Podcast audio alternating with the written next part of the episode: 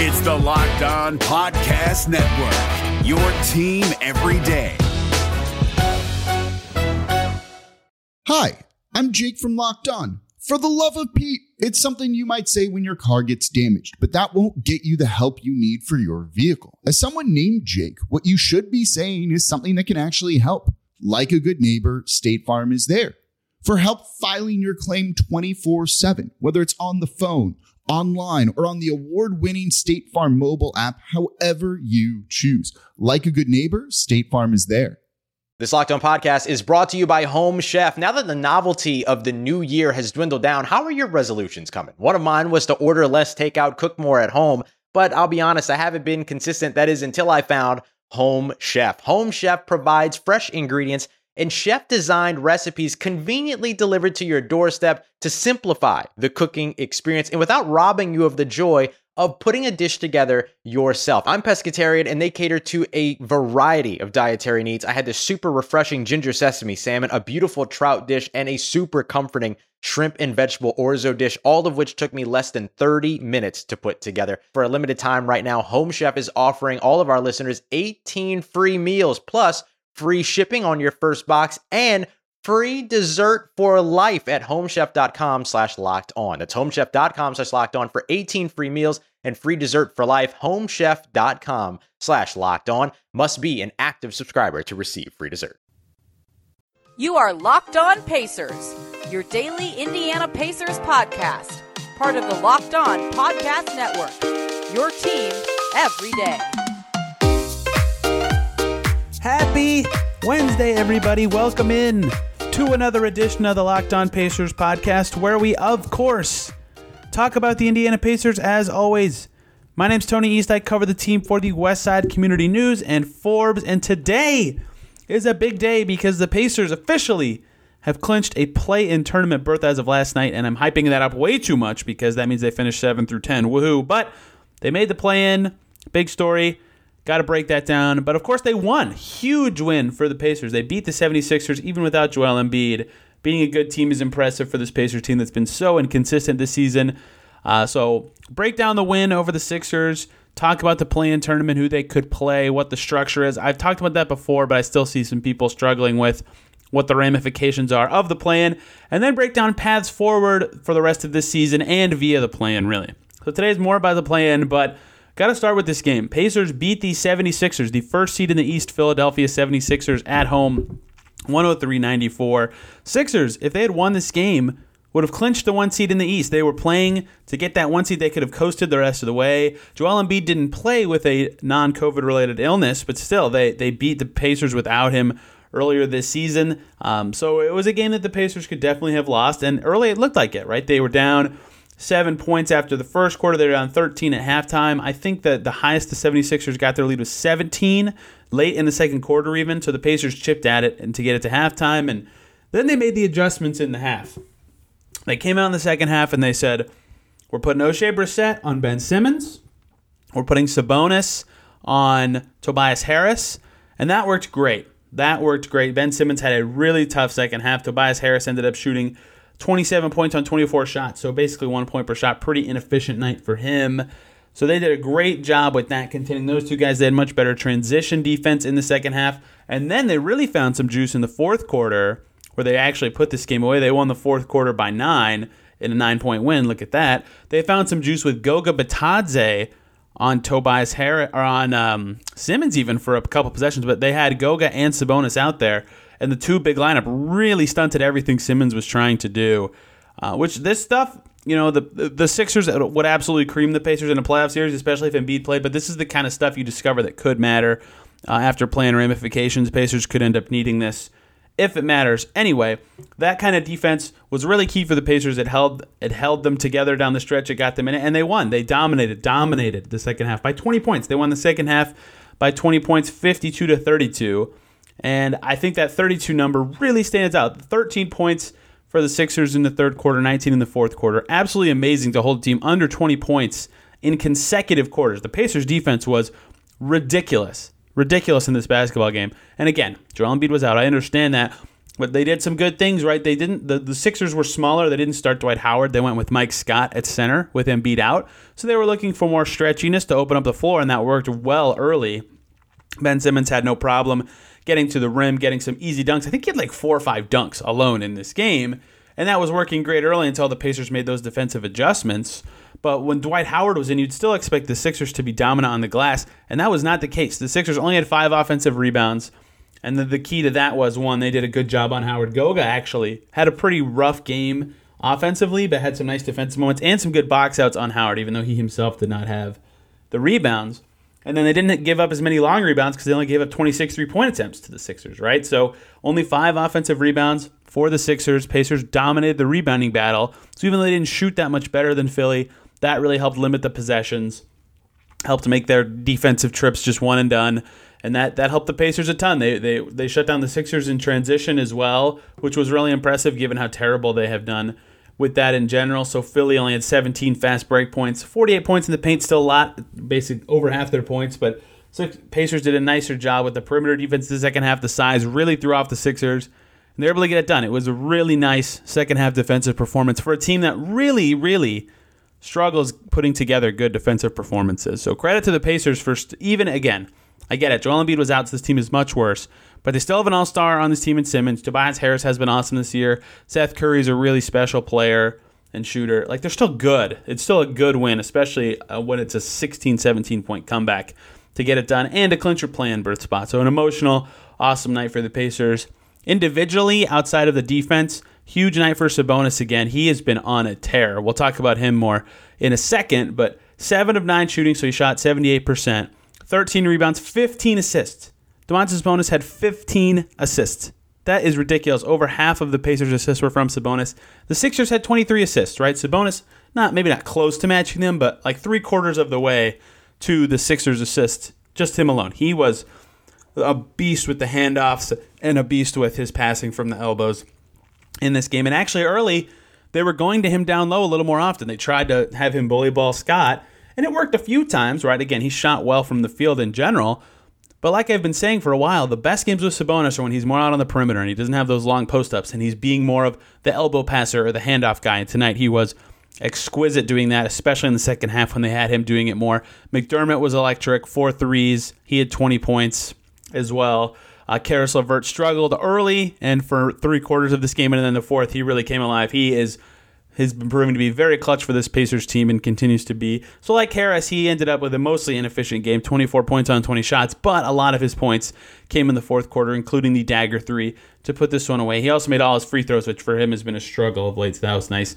And then their bench guys, no one really had an awesome stat line. McConnell had 10.6 assists, it's probably the most notable stat line of the group. Aaron Holiday was injured for this game, so they really had to change up their bench unit, right? JaKarr Sampson and Cassius Stanley were in the rotation but no really special bench stat lines. But Kelan Martin had a wonderful defensive game and five rebounds. He two games in a row. He's looked great on the glass.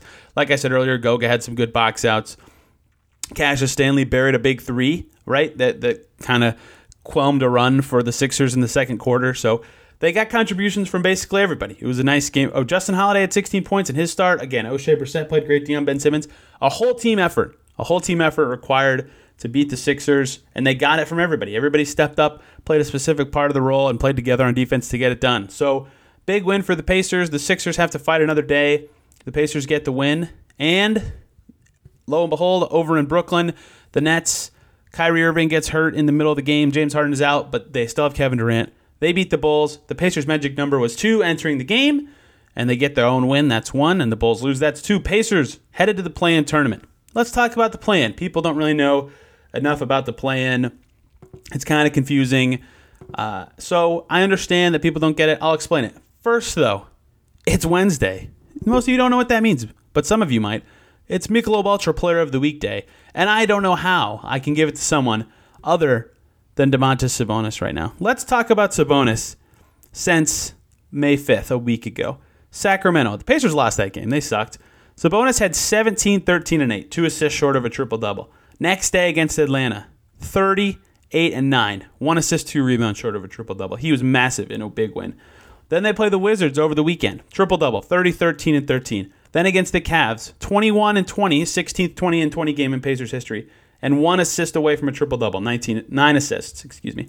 And then again, another triple double against Philly. So nearly three triple doubles in a row and a 20 and 20 game. Domantas Sabonis, obviously the Michelob Ultra Player of the Week. He is rounding into exquisite offensive form right now and absolutely deserves praise for what he's done to stabilize the Pacers right at the end of the season. Do you win because you enjoy it, or do you enjoy it because you win? Domantas Sabonis certainly enjoys basketball when he wins. He's always frustrated when things are not going great. He certainly loves winning. It's only worth it if you enjoy it. 2.6 carbs, 95 calories are all that's in Michelob Ultra. You'll enjoy it if you try one. Joy creates success, and enjoyment isn't the end game, it's the whole game. So try Michelob Ultra today. Experience joy, happiness, and enjoyment. This is Jake from Locked On. Locked On has teamed up with State Farm to spotlight some of the greatest supporting players in NBA history. After beating the Heat led by LeBron James and Dwyane Wade in 2011, Dirk Nowitzki won an NBA title and proved himself to be one of the greatest basketball players of all time. But there was one player in the starting lineup for the last three games of the finals that helped support Dirk all the way to a championship, JJ Barea. Led by JJ and Jason Terry, the Mavs' second unit proved to be the strength throughout the playoffs, where they led the NBA in bench scoring. But for games 4, 5, and 6 in the NBA Finals, Mavs coach Rick Carlisle inserted Barea into the starting five to help the Mavs space the floor and put more playmaking around Dirk. JJ Barea had a knack for running the pick and roll with Dirk that helped the Mavs score more efficiently on their run to a title. Dirk Nowitzki couldn't score the way he did if he didn't have much needed support from someone like JJ Barea. Sometimes you and I need that kind of support too. Think of State Farm like a pivotal team player. When you need help protecting the things that matter most, remember the jingle and just say, like a good neighbor, State Farm is there. All right, Pacers officially, officially play in bound. I can stop updating that stupid Excel sheet I made tracking their play in magic number, although I did quite enjoy that stuff. But uh, they're officially in. The Bulls lose, so the Bulls have 40 losses. That means their peak wins is 32. The Pacers have 33 wins. The Pacers are in the play-in tournament. The, the Heat beat the Celtics in the same day. Why is that important? Because the Heat officially locked up the sixth and final playoff spot. So the play-in tournament in the East will consist of, for sure, the Celtics, Hornets, and Pacers. And then the last team is TBD. It is likely the Wizards. The only way it is not the Wizards is if the Bulls win their last three games and the Wizards lose their last three games. And if those if all six of those games go the right direction, the Bulls would get the 10 seed. So it is th- three teams are locked into the play-in. The Pacers are one of them. So let's let's talk about what the play-in is. I explained this once before, but now that it's more relevant, I think people are more interested in it.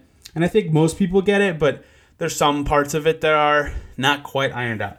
So there are two play-in games at first. The seven seed plays the eight seed first. Right now, that would be the Celtics versus the Hornets.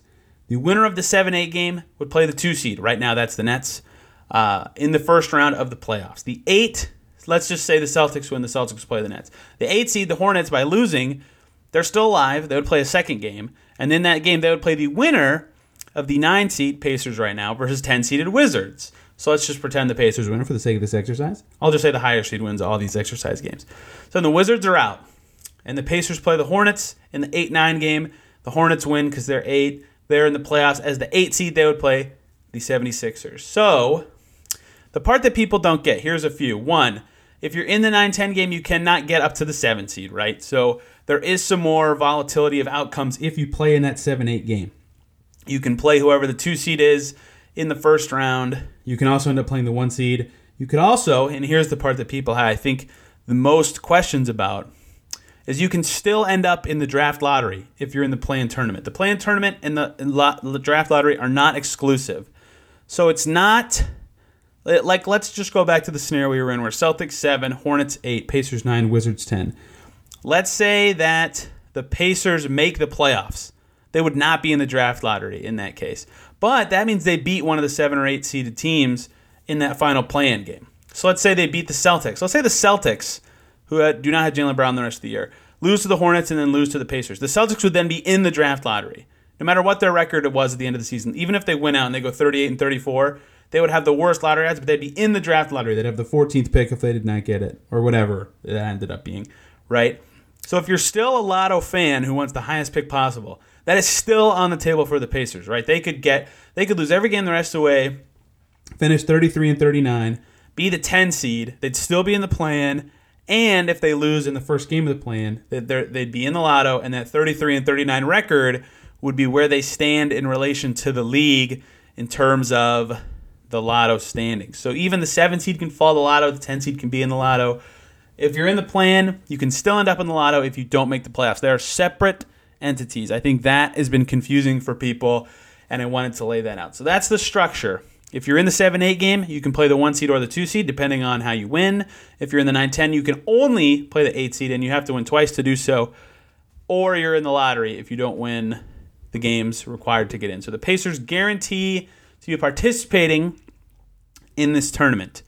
Their opponent in the first game to be determined. They could actually play any team still. They could finish nine and play the Bulls or Wizards. They could fall to ten below the Wizards very easily, honestly. Um, but if they fall to ten, they cannot play the Bulls. They cannot play the playing game in Chicago. That's basically the only thing we know. Um, they could play the Hornets in either the 9-10 game or the 7-8 game, which is kind of wild because the Celtics are stumbling. They've lost three in a row. They only have 35 wins. The Hornets have 33. The Pacers have 33. The Wizards have 32. The Wizards cannot technically catch the Celtics, tiebreaker reasons, but the Hornets and Pacers technically can still catch the Boston Celtics in the standings, which is hysterical and weird and unlikely, by the way, but not impossible. So the Pacers could get up to as high as hosting two play-in games. Oh, I didn't even include that part. The seven seed hosts the eight seed in the first play-in game, and the nine seed hosts the ten seed in the other play-in game, and then the loser of seven eight hosts the winner of eight nine in another game. So if you're the seven seed and you lose, you're hosting two play-in games at your own stadium. That's another thing. But anyway, yeah, the Pacers can still get all the way up to seven, technically. So their first opponent is to be determined, but they could play any of those teams.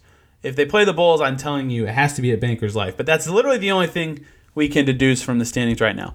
That doesn't matter. We'll track all that as the week goes on. There's still some ramifications of important games, right? The Wizards still play the Hornets in a game. So one of those teams is guaranteed another loss. Um, so the Pacers have a little bit of control over. They control their own destiny to stay nine if they want to do that. But you know, we'll see what happens. Uh, the, the Raptors, the team they play the last day of the season, are going to be tanktastic. If they want to get to eight, they certainly can. But if you are a a big pro tanking Pacers fan right now, which a lot of you are, um, root for the you know the the Bucks and Lakers could still beat the doors off the Pacers in their next two games, and it's possible the Pacers come out with maybe a little less desire to burst. They could still get to eight, and I know the team wants to get to eight based on their comments, but you know the the sigh of relief of clinching the play-in could be especially given that they're playing the Bucks and Lakers enough to cause them to lose the next two games and once they lock up into the 9-10 you know who knows what kind of effort they'll give. That's stuff for my next segment though. The possible paths forward. What are the pacers going to do going forward? What can they do? What should they try to do? Well what should they try to do is maybe different for everybody's thoughts but let's take one more break before we talk about that. First up let's talk about the great folks over at built bar who are making the best tasting protein bars ever. I think i've talked about them on a podcast every day for the entire season and for good reason. They're delicious 100% covered in chocolate protein bars that are great for the health conscious guy. I told you about the many flavors I like. I got the variety packs coming all the time. Bring them to work every day with my lunch. Peanut butter brownie is my favorite flavor, but they have the variety pack has nine flavors: coconut, coconut almond, cherry, raspberry, mint brownie, peanut butter brownie, double chocolate, and salted caramel.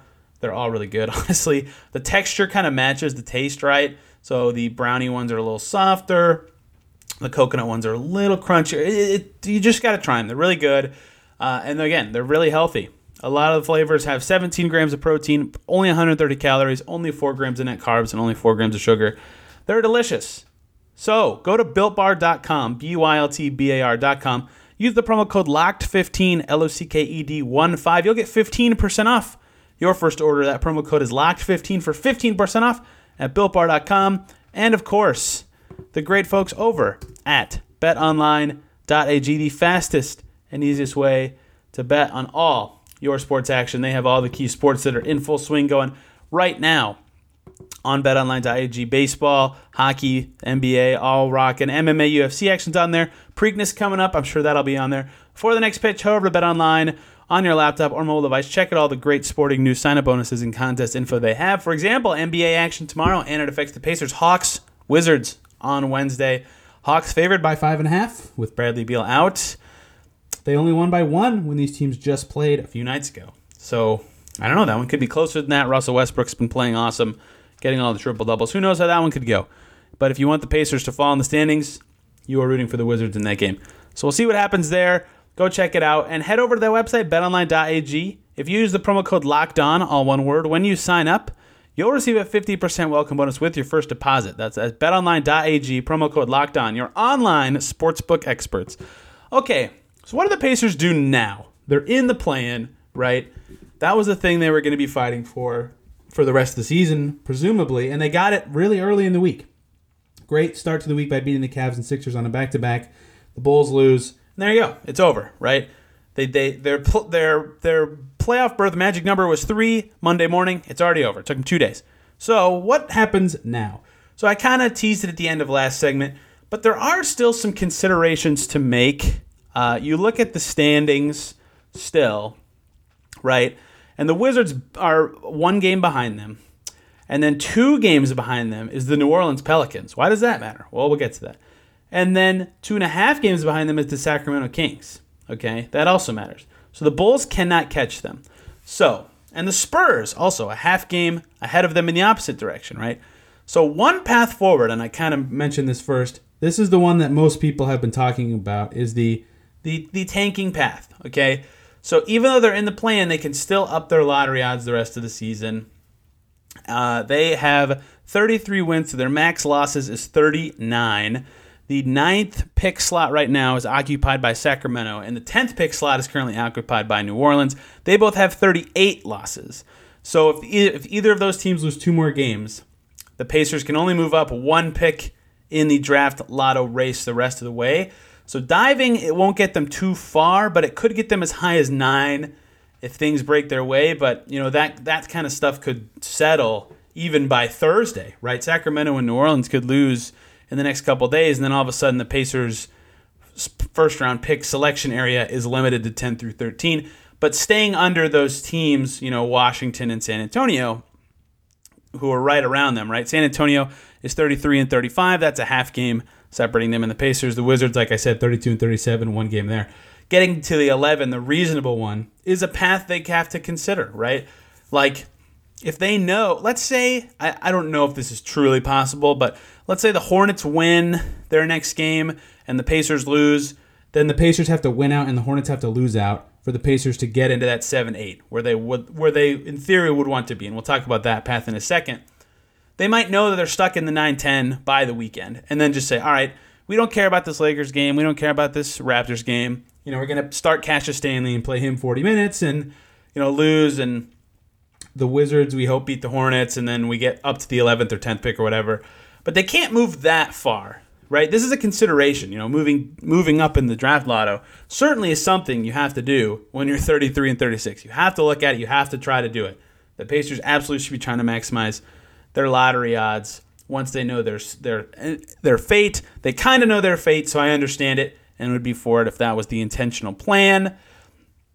So they can move up, and they could get, in theory, as high as nine. But again, the Kings are not trying to win games. Now, I actually think the Kings are playing the Thunder as we speak. I might be wrong, or as I speak. We speak. Um, I spelled Thunder wrong in my Google search, so I can't really talk. Um, no, they're not. I'm just dumb. Okay. But the Kings are bad, right? It'll be hard to catch them. But New Orleans technically still pushing for playing. Maybe they're attainable. They can't move too far up, but that is one path to consider for the Pacers moving forward. If they finish 33 and 39, they could technically get as high as 10. More than likely, they'd get to like 11, assuming things go their way with that plan. They could just stay at 12, though, right? It's possible the Wizards without Beal lose the rest of their games also. The Pelicans don't have Zion, and the Kings are the Kings. So we'll see what can happen there. But that is one consideration. The other one, the other one, they're locked in, right? They're locked into the 7 through 10 for sure.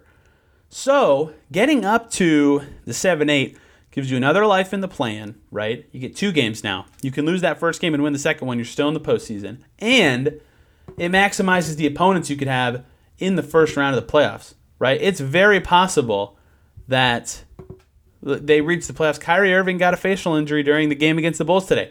James Harden hasn't played in forever. He'll probably return, according to Woj, later this week. But you know, who knows what kind of conditioning level he's in. The Nets have been injured for forever. I'm not saying the Pacers have any chance against the Knicks or Sixers. Let's be very clear. I think they would get smoked 4 0, maybe a gentleman sweep against both those teams. But that's why you look at having more options because the Nets are a little more vulnerable than the Sixers, and playing in playoff games is at least interesting for evaluating your team. Uh, and the team is going to try to win, right? Team, or, teams don't tank, organizations tank. The longest said statement in the tanking era of the NBA. This is what the Pacers are probably going to try to do. They're probably going to try to push for eight, right? They get that extra life. They have more options. They can play instead of just the Sixers, who are likely to get the one seed. They could play whoever the two seed is. If it's the Bucks, maybe you don't want that. But if it's the Nets, you know, maybe you sniff around and say, hey, that that might make more sense for us. So if you're the eight seed, or even seven, I guess they could catch the Celtics. Although I don't know that that's possible. The Celtics schedule the rest of the way um, is that they play the Cavs, Timberwolves, and Knicks. Like the Cavs and Timberwolves suck. If they lose those games, I mean, they should be worried about how they can even perform in a playing situation. But anyway, if they reach that 7 8, they have the option of first round opponents. Not that they have really a ton of control. You don't want to try to control a win and loss in a best of one, but you know, there are more option paths there. And if you're in the 7 8 and you're still the pro tanking lottery crowd, which there are, again, I think a majority of listeners are in that group, it's still possible they lose both games and poof, they're back in the lottery. The, that hope for the all is still on the table, right? And in the West, you look at the 9 10 teams in that play-in Grizzlies and Spurs. And I was already talking about the Spurs with the falling in the standings group, right? For you all. Um, the, they're not the, the Grizzlies already have 36 wins, so the the Pacers will likely be in that 12 spot if they don't make the playoffs and lose out so in that 7 8 push, there's still all these outcomes that can still happen. But I think the Pacers are going to push for eight for that extra life to make the playoffs. I think that's what they're going to try to do. They have the same record as the Hornets, but they don't have the tiebreaker. So they have to finish one win better than the Hornets over these last three games and have the Wizards remain behind them. So matching or exceeding the Wizards as well because the Wizards have the tiebreaker. So that is another path forward. Push for eight and have that in your bag. I feel like I've been rambling discussing these uh, these potential paths forward, and we'll break these all down as the standings develop more and more over the week. And they still have some games that themselves, like if they lose to the Bucks, none of this could matter, and it could be obvious who they play. But whatever, it's all interesting to monitor going forward, and how they try to jostle their position or what they're doing or who their first opponent is will be fascinating to watch. And I'm looking forward to breaking it all down for you on Locked On Pacers. So thank you guys so much for listening we'll be back tomorrow previewing the Bucks, checking around on all the other of the night's action, including uh, the Wizards Hawks game, as mentioned earlier. We'll be back tomorrow to break that all down. Thank you guys for listening, and we will see you then. Hey, Prime members, you can listen to this locked on podcast ad free on Amazon Music. Download the Amazon Music app today.